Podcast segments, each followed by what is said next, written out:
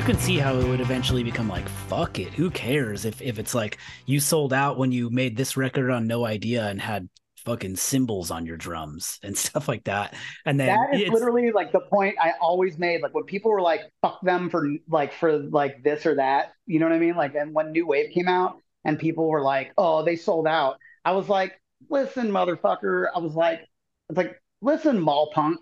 Who only discovered them when like when like you know Cavalier Eternal came out? You know what I mean? Like it's like listen, motherfucker. I was like, I'm sorry, but like the story of Against Me is like they're getting too big, they're selling out you know like and and like i watched it unfold in real time i like participated in some small amount of shit talk you know what i mean like not ever with malice but definitely like i made jokes when they signed to Fat Wreck Chords you know what i mean Mhm. like but like more than anything i like heard people talk shit about them like in every single era and i was always like i don't think it's that big of a deal i also have the unique perspective of coming from a, a family that were musicians where mu- music literally fucking fed us and put food on the table yeah, yeah, that'll do. and it. like do. and and i always was kind of like hey if somebody wants to like make a living off of like playing music i'm sorry that's more punk than them like working at a corporate job you know like and Yeah. like you can talk about it being like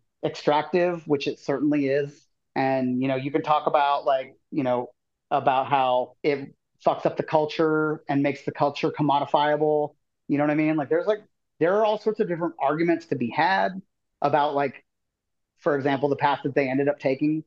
But like at the end of the day it's like people are mad at you and they stay mad at you for having success in the punk scene. Yeah. If you would like to hear that full conversation with Austin Lucas, you can go to patreon.com slash after the deluge. Whole thing is live there right now with no ads. And if you subscribe on Patreon, you will get a zine all about Against Me and this season. Plus, the feeling of knowing that you're supporting an independently created show. That is patreon.com slash after the deluge. Just like I've been drinking